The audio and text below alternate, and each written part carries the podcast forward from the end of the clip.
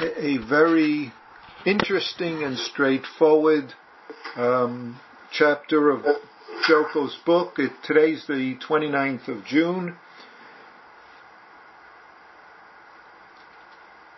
In a way, Joko starts by making clear um, what practice is, um, especially because we sometimes get this idea, whether because of literature or things we've heard, or um, that practice is about having some sort of special experiences. And Joko wants to make clear that while those are important and significant when they occur, if they occur, they're not really what practice is about. And therefore, it's neither something to attempt to attain, nor is it something to use to judge whether we do or don't have, or, or whether others do or don't have. So Joko wants us to begin to appreciate what the path of practice is, or the path of our life, and she uses the image of sharp rocks walking on a path of sharp rocks, and at the same time discovering how we can transform the sharp rocks into diamonds, as she uses the image. Um, and the importance of being able to do that and being okay with doing it in the way that we particularly do it, but seeing that that's exactly what our life opportunities are. Um, she has some other significant comments there that I think it's important. Um, for instance, she talked about how difficult it is to begin practice when we're particularly disturbed, distressed, overwhelmed. And though, of course, people will do that, it's all the more difficult. And at the same time, she's also emphasizes and reminds us that practice is really about being who we are, and in a way, in, in order to be who we are, we need to clarify and discover who we are in the face of, what should I say, our misunderstanding of who we are and what our life is. There's not something we have to go figure out, but if we misunderstand and believe our misunderstanding, then we need to clarify that. So, having said that as an introduction and knowing that you've all looked closely at this and have your own um, comments, I want to stop now and we'll see what we can, what you want to bring up and how we can uh, work with this chapter. Again, the chapter is preparing the ground, as you know, which starts on page 113.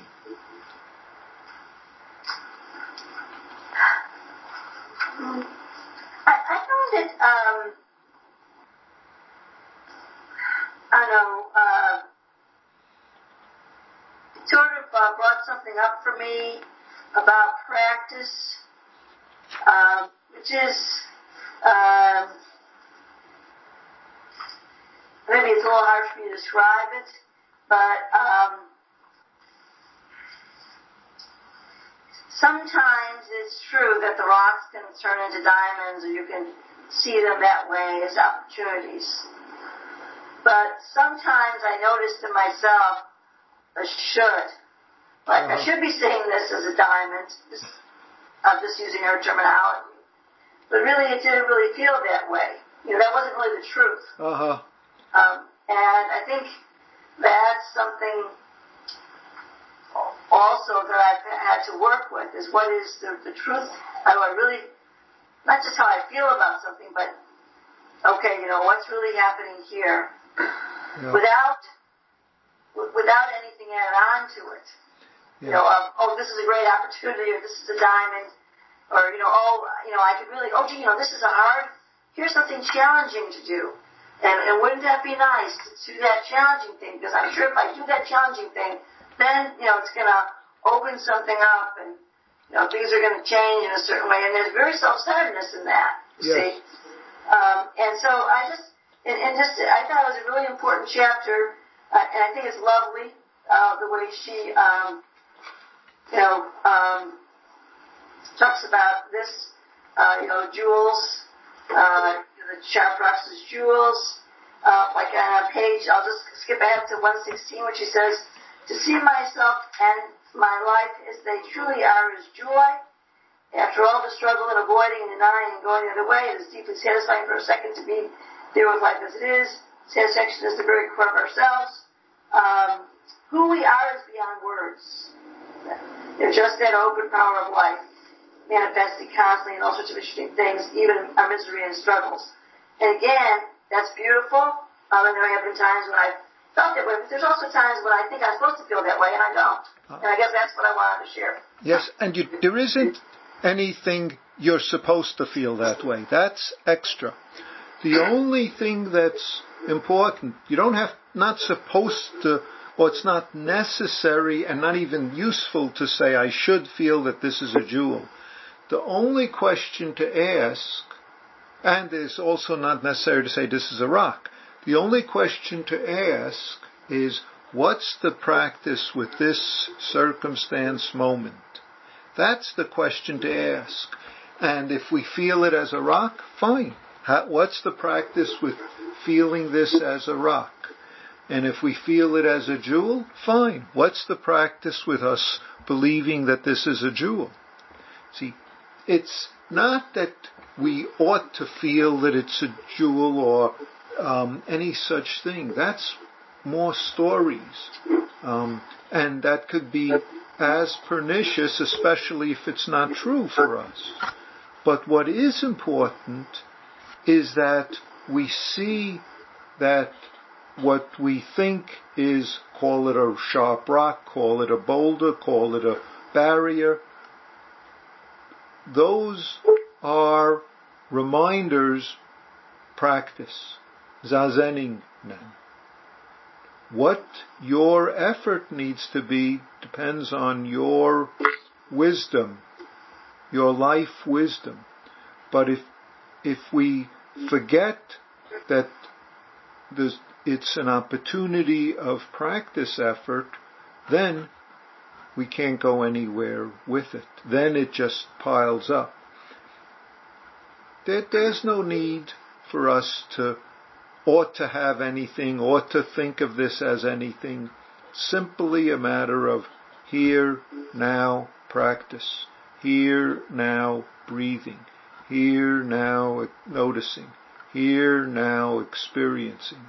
Here, now, whatever is skillful. And though you and I or you and others can speak about what skillful practice is, that's speaking of it in generalities or speaking of it beforehand or afterwards, but it's always in the moment when this occurs that you have to make the effort, whatever effort is called for.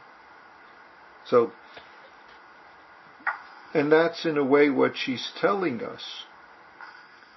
Um, and it's useful to notice if we believe there's certain things that have to be in order for me to be able to make the effort. There's certain conditions that have to be for me to practice with it. If the conditions are something else, oh well, then I'm not, I'm not capable, I don't need to, I shouldn't have to, it's not fair that I have to.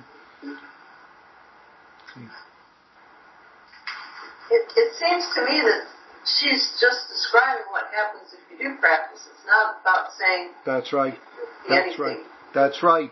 She's saying this is what ha- one this is what happens as you practice with it, but she's not saying that you ought to use this as a guide to judge your practice, nor as something to go look for, nor as something to try to convince yourself this is the way it should be, because that doesn't help us. We could convince ourselves all sorts of things until push comes to shove and we discover we're furious about the next person or the circumstance or whatever. And then our, our convincing ha- hasn't done any good. If, if anything, it's maybe even made us more frustrated and more judgmental of, I've convinced myself it should be that way and why isn't it that way for me? Oh, poor me or oh, terrible me, oh, you know, or oh, it's all a lot of bullshit, etc.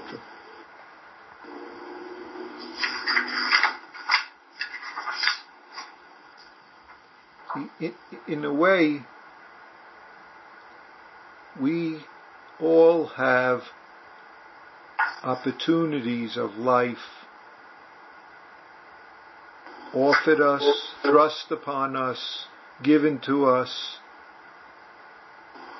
moment by moment. Some of them are very simple, straightforward, and ordinary, and some of them seem particularly uh, unusual, difficult, unfair, or whatever else.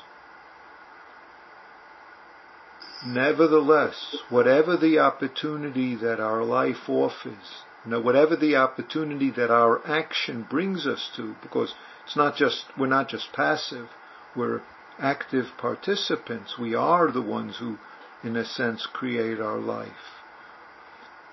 Whatever the, op- the opportunities that appear are where and how we need to live our life, live our practice, live our zazening.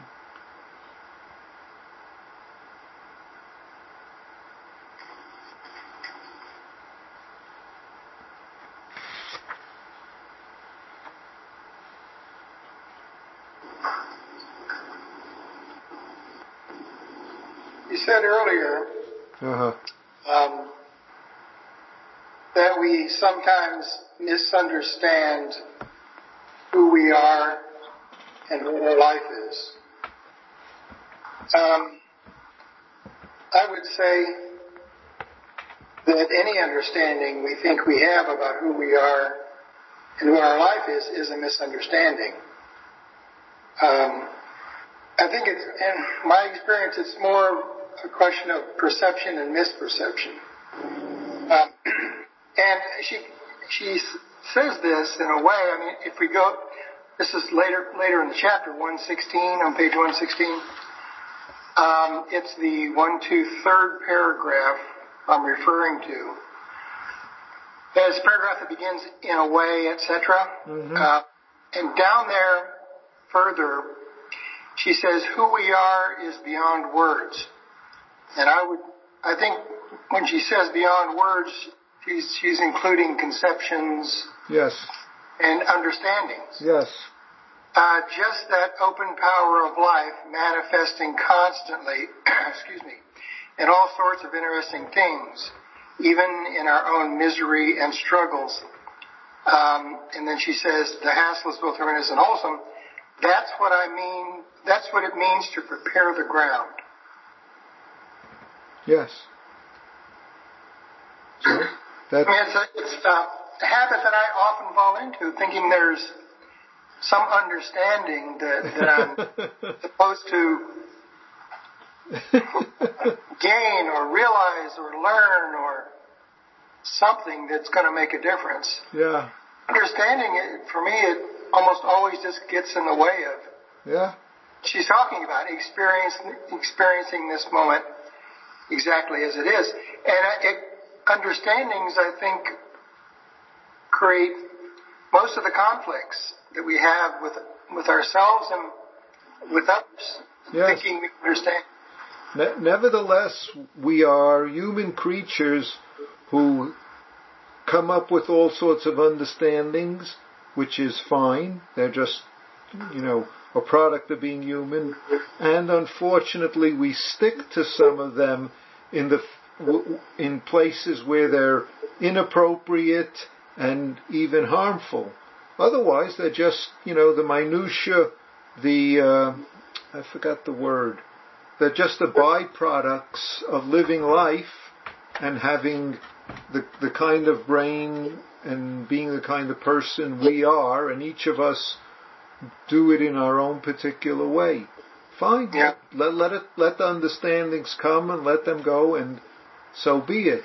However, in a way, what's our Zenning, what practice is about is us discovering that in place of the high value that our life and our culture have uh, uh, inculcated in us the high value that we should place on understanding, she's encouraging us to, you know, take it and put it on, on a shelf somewhere and let it be there. And if you need to from time to time, you could pick it up and look at it, but, and then you just put it on the shelf and leave it. Um, so you're right. Yeah, there's nothing wrong with understanding. I'm not saying that. It's just, Yes. it's when, it's when it interferes with or Uh-huh. gets in the way of our, of Yes. our direct experience. hmm Yes. And I think Cindy has her camera on. You might tell her that. Cindy, can she hear us? I don't know. Yes, Cindy, you have your camera on. That'll slow down the feed, Cindy. There, we, we have, you can hear us, but we don't need the camera. At least not at the moment. If we go to Zoom, we might uh, be able to have cameras for everyone all the time. But we, we won't. Okay, did, did that turn it? Yes, that turned it that off. Did that turn it off? Yes, yes. Good.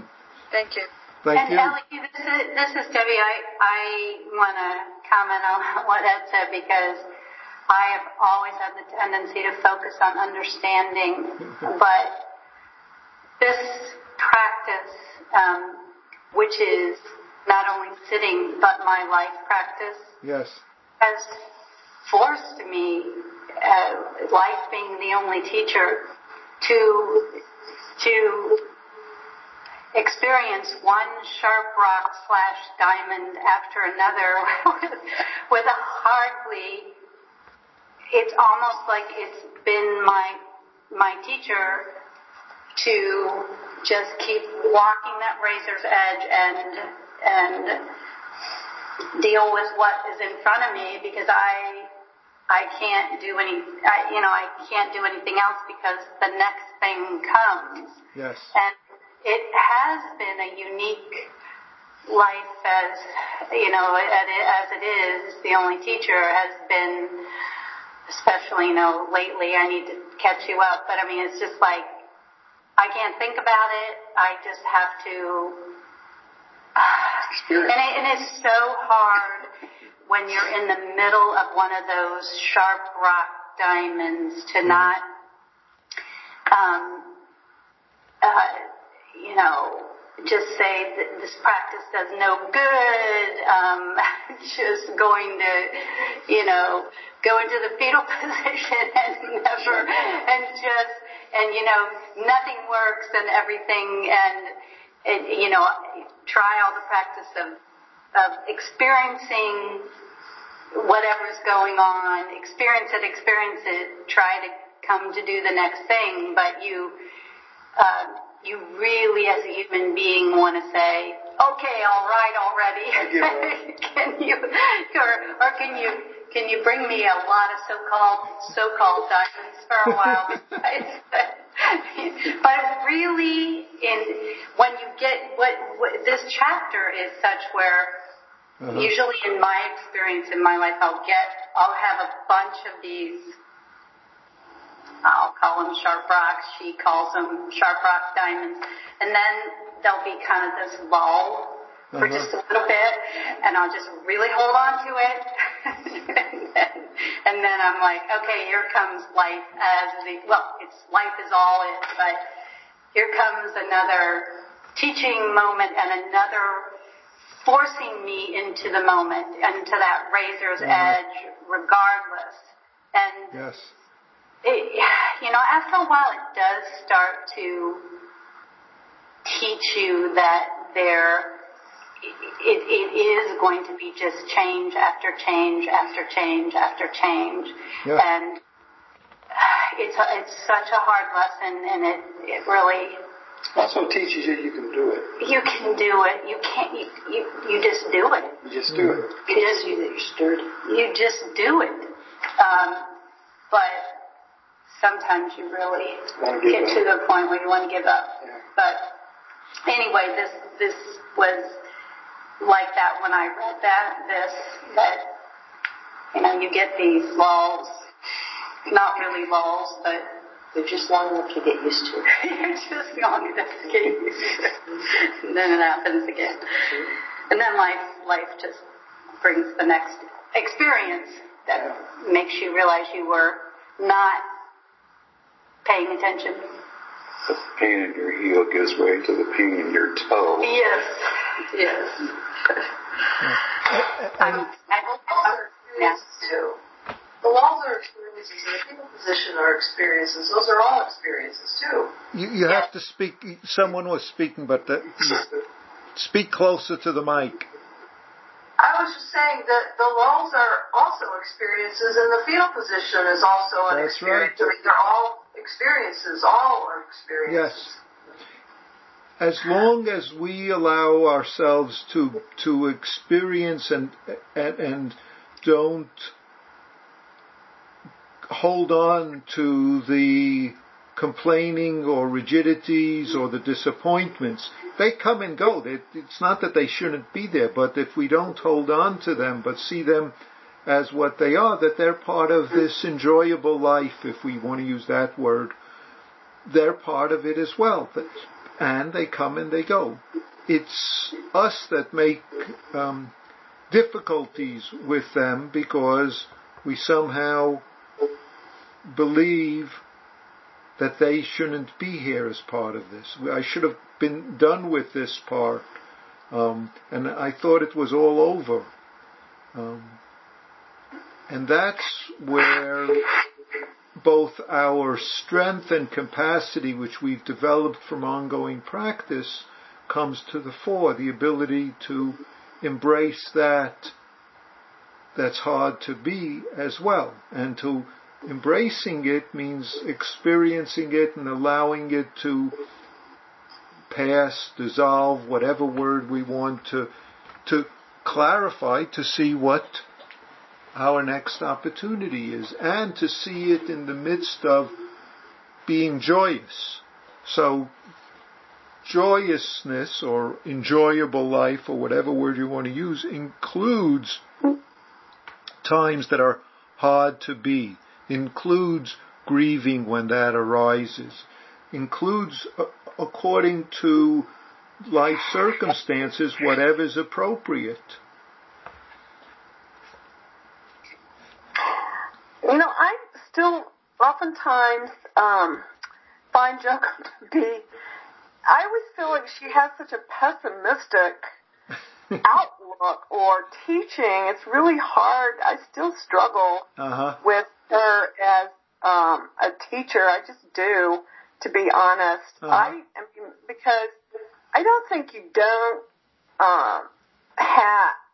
I I can see a big difference between practitioners and non-practitioners Yes. in their approach to difficulties. Um, I see it in myself. Yes. Um, I, I cope very differently, or try at least attempt to. I may not always be successful, but I think the practice does bring us something beyond not practicing. Um, What, what, and what, what does that so mean? I, wait, wait. I, I do think that it's gaining, and I do think there is a bit. It's not just experience; it's also knowledge. It's also what I have learned right. from teachers, from reading the Dharma, from um, being with other practitioners, and I think it is knowledge gained. Um, and I, I, um, I really appreciate having um, had this access to these teachings um, because I don't know how anyone could ever come to, come to learn these things without having teachers to teach you, and it's not nothing. No, no. Who, who said it's nothing? And where is it that it's Well, I don't have like right in front of me because I was reading this um, chapter on my phone today, and I don't have the PDF on the computer that I'm using. So I was trying to download it again, but I can't find it. But there's somewhere in there, um, and you hear this a lot of times in all, in a lot of the te- pe- people's teaching is that there's no gaining, there's no, you know, path, there's no path, there's no, you know. But She I think there is, that. honestly. And if I thought there wasn't, frankly, I would just quit all this because it's too much work. She doesn't say that. I, I don't know where you, you see There's that. something in that chapter where she says the path doesn't lead to something or another. Does- uh, Essentially, I read it's nothing. Yeah, I don't- 113, on page 113, she says it in the second paragraph. In a sense, our path is no path. The object is not to get somewhere, in a sense. Yes, it, but But I, that's I think we do get somewhere. No, I no. I, if we yes, get yes, yes. if we get somewhere, then we're Uh-huh. not then we're not here because we're somewhere else. That's the point. No, what that I'm she- saying by somewhere though is that I think there's great benefit that one who does not attempt this practice. I mean, you may, you know, you may learn it from some other practice, but I think the teachings are teaching us something. And that is, and it's different from if we had never come to this practice. That's what I'm saying. Yeah, but but that isn't what she's saying. What Uh, she you, you've, you've you've misunderstood if you think. Well, then fact, she didn't she- explain it well. No, no, no, no. She did. You just you just didn't hear the first tra- paragraph. So let me, because later she says the longer we practice, the less important are these, etc., etc.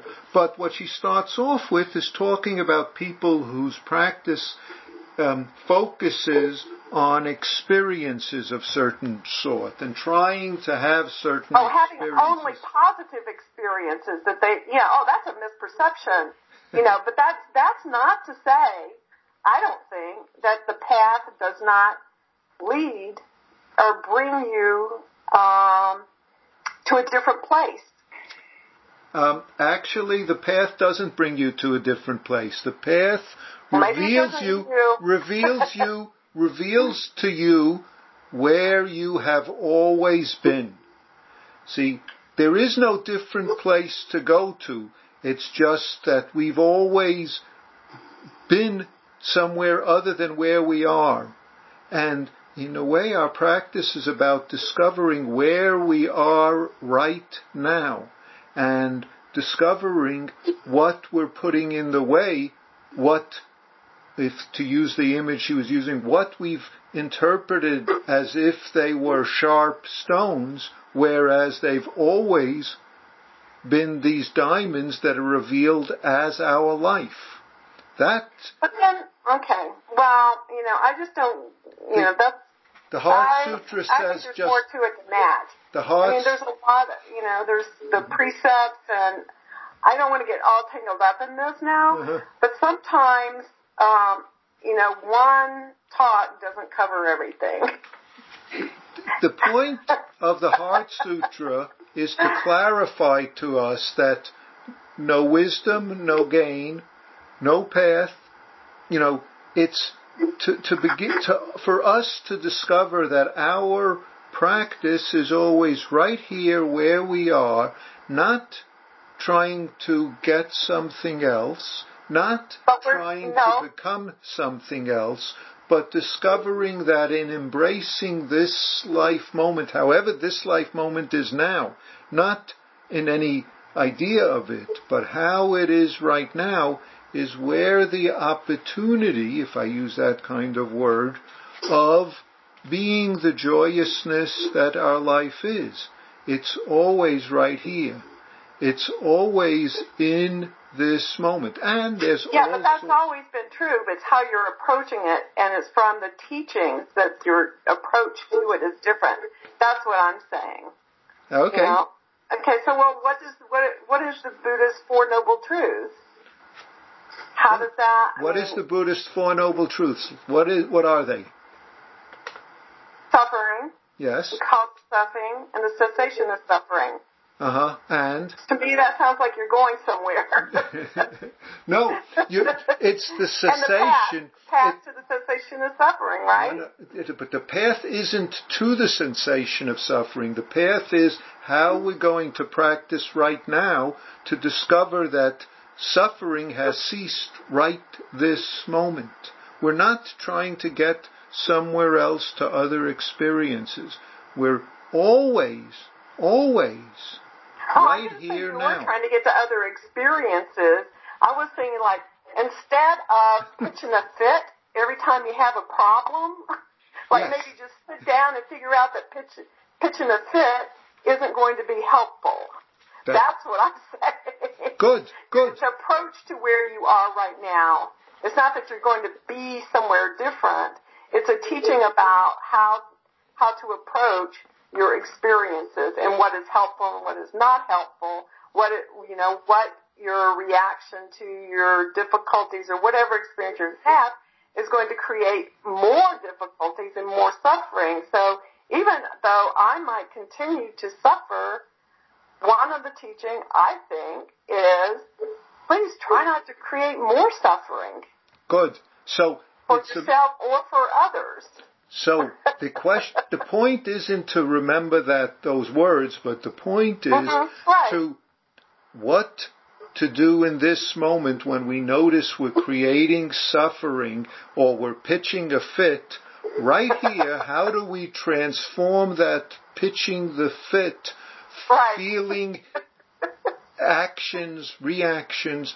What is it to embody this that wants to pitch a fit and yet to open that up so that we're not caught and blinding ourselves and in tying ourselves up in that fit.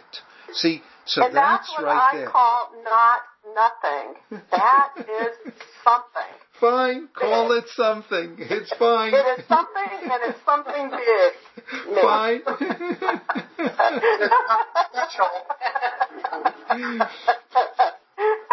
Sorry, thank you very much. Thanks for tolerating my little thingy there. Whether we call it something or nothing, the point is to be able to see that it's that there's something to do, that it's necessary, and to make the effort that's appropriate for us, for our circumstance. So that's always the point, not to go somewhere else to try to create some other experience, which is what she started off with. That there are these wonderful experiences that occur in the life of practice. And they're, val- they're valuable when they occur, whether you call them small realizations or kenshos or openings. And if they occur, they occur, and if they don't, they don't. But the point is that practice isn't about those occurring. Those are, in a sense, byproducts as well of our ongoing life practice moment. Because ongoing life doesn't exist yesterday and or tomorrow. It's only right here now. And right here now, something manifests. Whether it's sharp rocks, whether it's diamonds, whether it's no path, or whether it's a path, or whether it's some realization, or nothing special at all. See, and that's the point. It's the right here, and even saying right here is extra, because we all know it for ourselves. See, that's why the emphasis is on, if you want to use the word she says, awareness of life itself, life itself right now. And that includes our capacity to see what's called for or what's hard for me to put up with. Either one of those are fine. Whatever, see, we don't have to carry along a, sack of memories or practices, but we simply, in the process of doing practice, we become practice. So the whole of our life brings forth what's needed in this moment. And if we're not clear on what's needed in this moment, then it brings forth the ability to inquire what's needed in this moment. See? That's a trust in who and what we are.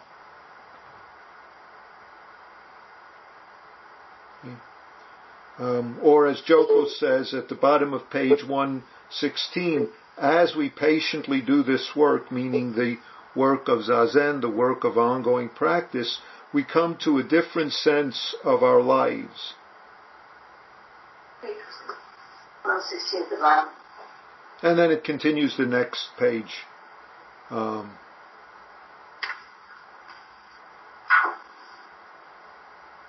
What does what does she mean by a different sense of our lives? good. That's a good question. What do, what do you think she means? Well, it seems like since you just mentioned about practice being our lives, that we become our practice, maybe we realize that that's the different sense of our lives. It's not just we're not here for ourselves, but are here to practice, but and and not for ourselves. I mean, we don't practice so that so you know as a trying to make it easy for ourselves, but just to see how we make it more difficult for ourselves you know, when we live our lives from a self-centered point of view. Well, I don't know if if you have to go into for ourselves versus for others. I mean, Mhm. in a way, the next very sentences she talks about it. it um, she talks about life is enjoyable, and an enjoyable life includes heartaches, disappointments, grief, and so forth. This is just the flow of this experiencing life that we turn ourselves over to.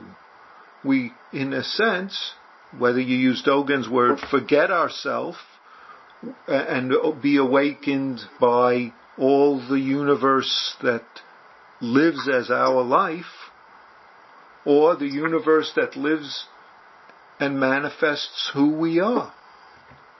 So, different words you could use for it, fine, but we don't have to set up a picture of it and just to notice that when we do set up pictures, we tend to do either or and get ourselves in trouble with those either or. That somehow enjoyable life doesn't include grieving. Um, Yeah. Enjoyable life. I mean, if you think of the um, Enmei Juko Kanongyo, there's in the Enmei Juko Kanongyo, it's there's at one line it, it says one of the aspects characteristics of life is joy, joy, bliss. One of the characteristics of life. Jo Raku Ga Jo. Jo Raku Ga you could look at the translation on the Zen Center website. I think it's there, Mushin, right? Yes, it's there. So, you know, that's the reason why chonen kanzeon, bonen kanzeon. Morning thought is the kanzeon or the compassionate responding to circumstances that we hear, the cries of needs. Evening thought moment, every thought moment is nothing but responding to the cries of this moment the what's called for out of being this moment, which is nothing but the life, if I use such fancy words, the life of Kanzeon or the life of Buddha. You know, but I, I, I that's me talking. I want to to give you the opportunity to talk about uh, what she's saying.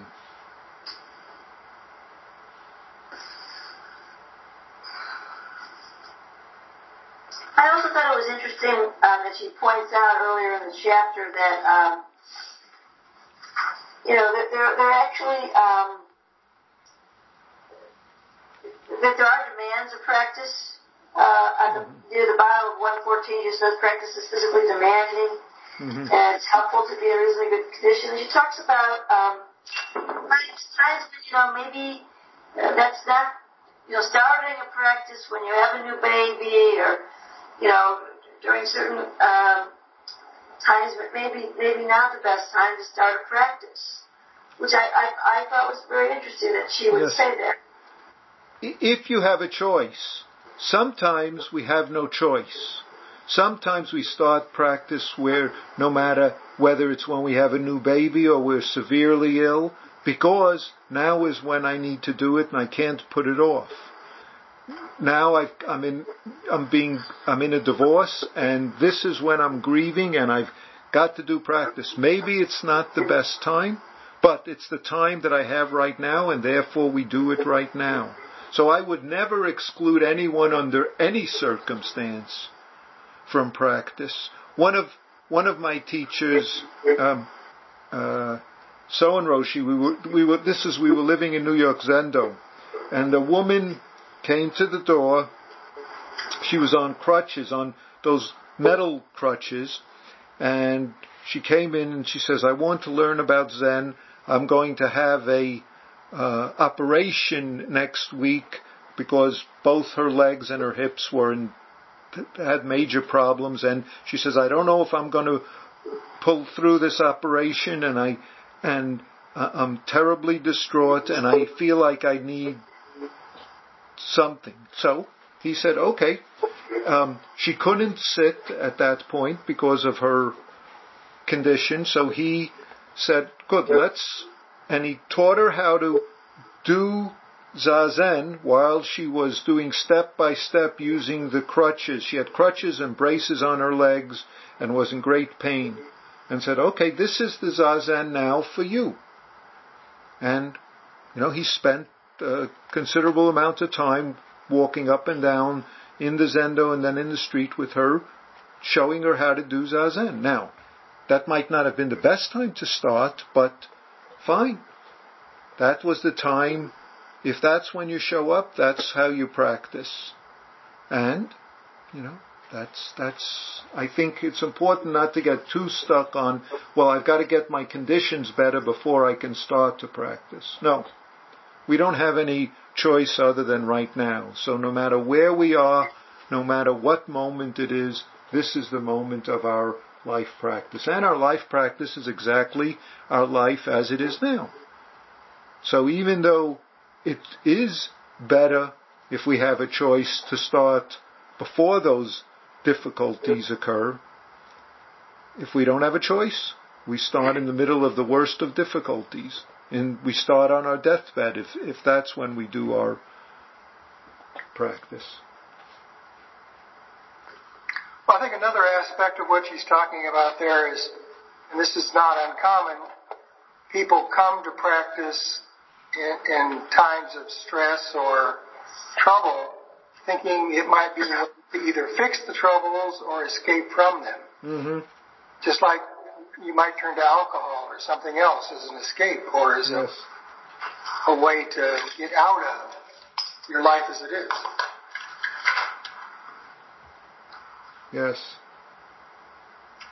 And I think it's wonderful to come to practice when you're in great trouble because then you're willing to do things that in, in your the ordinary circumstances of your life you might not be willing to face because the troubles are so severe.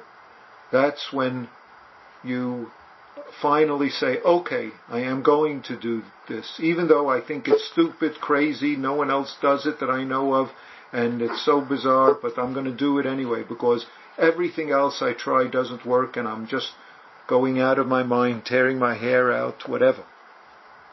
So I, I would, you know, I would say it differently. Yes, it's wonderful to be to not have to start in those circumstances. Yes, it's difficult to start in those circumstances. Yes, it's difficult to stay with it when those circumstances abate. Yet nevertheless, if those are the circumstances, fine. That's where we start. Um, isn't there a song, Mushin? You would probably know this. Something about in uh, in times of trouble, Mother Mary comes to me um, Speaking words of wisdom, let it be, let it be. It's a Beatles song written by Paul McCartney. okay, that's what I meant. so, even in times of trouble, I I would say, fine. Of course, if we have the luxury, do it before the times of trouble come. Yeah, but on that note, um, I mean, um, my understanding of taking refuge is it's such exactly that. It is a positive escape from a um, poor way of otherwise coping with Mhm. our lives. hmm Maybe I'm not using the correct words there, what I really mean. But, um, I mean, taking refuge in a way is, um, is exactly that. I think, I think ref- the refuge very literally it is to bring myself, to give myself to the Dharma, to the Buddha, the Dharma, and the practice. And in a way, you could say, say that that is um, maybe it's, it's different in escape in that you're trying to deny, but but you're calling on something beyond yourself Yes. You, to yes, you're calling on something beyond yourself. yeah. Um, and some people might think of that as well, you're calling on your alcohol or your drugs or whatever. It's beyond yourself to help you satisfy that. But it is, but well, never mind. I forget my point now. I'm sorry. No, but but uh, it's a it- a good point that you're going beyond your self-centeredness, whether it's the addiction to alcohol, as you said, or the addiction to self. See, in a way, practice is going beyond the addiction to self to opening up to the present moment. Addiction to self-centeredness is what gets us in trouble. That's the cause of suffering. The end of suffering is, as the Buddha says, not holding on to the attachments. That's what the Buddha says in the fire sermon. A well, a well-trained disciple doesn't hold on, doesn't stick to attachments, doesn't have passion, re, passionate reactions that he holds to or she holds to. Therefore, they can be at peace. So just because those reactions occur, just because that eye, ear, nose, all the senses burn, those burns can come and they can go. And we can let them be.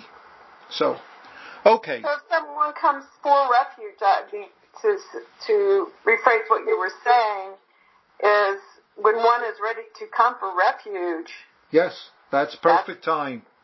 Yeah. The Buddha, I'll I'll say briefly, the Buddha even when someone was drunk and came to the Buddha to um, ordain as a joke, he, he said to his friends, "Oh, I'm going to go ordain with the Buddha." He was so completely blitzed out of his mind.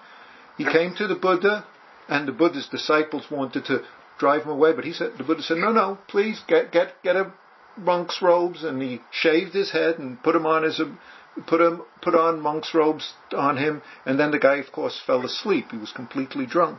The, uh, and the next morning, or when he woke up, he looked and he was horrified at that he had these robes, and he ran away. So the disciples turned to the Buddha and, and said, "Look, this guy ran away." And the Buddha said, "You don't understand." He said, "For this person, it has been so hard to approach practice." that the only way his, call it his ego, his self, could allow him to do it was when he was completely drunk. And his doing it even in this way has such virtue for him that it will support him at a future time in practice. Therefore, I did it for him. He, he, he says more than that, but that's sort of, I've sort of condensed the whole thing. So, anyone who wants to come to sit, I mean, as long as they're not uh, violent or anything else, we welcome them. Whoever, we don't have to judge when is the best time to sit. It's always right here, right now, that we respond to the Buddhas that show up in our life the best we can. Not to say, well, you need to do all sorts of other things before you're ready. No. Everyone is ready to breathe in and breathe out. We're all members of the same nose hole society. We're all Buddhas right here now. So, okay, this is, I think, enough, but you could look at this chapter some more, and if you have more comments you want to make to me about it, feel free to. We will have a class next Thursday and then we'll have a break for Sesshin. So next Thursday, it's a short chapter, so if you have more to say about the, the, the, the chapter we did today, we, you can bring that up. Next Thursday is experiences and experiencing. And I reiterate, please reflect on Zoom, look at look up information about Zoom and consider whether you think that would be a useful alternative way for us to hold this class and actually expand the capacity of this class. Um, and I'm glad to hear from everyone. We won't make a hasty decision, probably not for a long time, but I want us to start thinking about it. I wanted to start the fermenting process. So thank you all. Enjoy July 4th if you celebrate it and enjoy your life until next time we meet. Good night. Thank you. Thank you. Bye. Bye.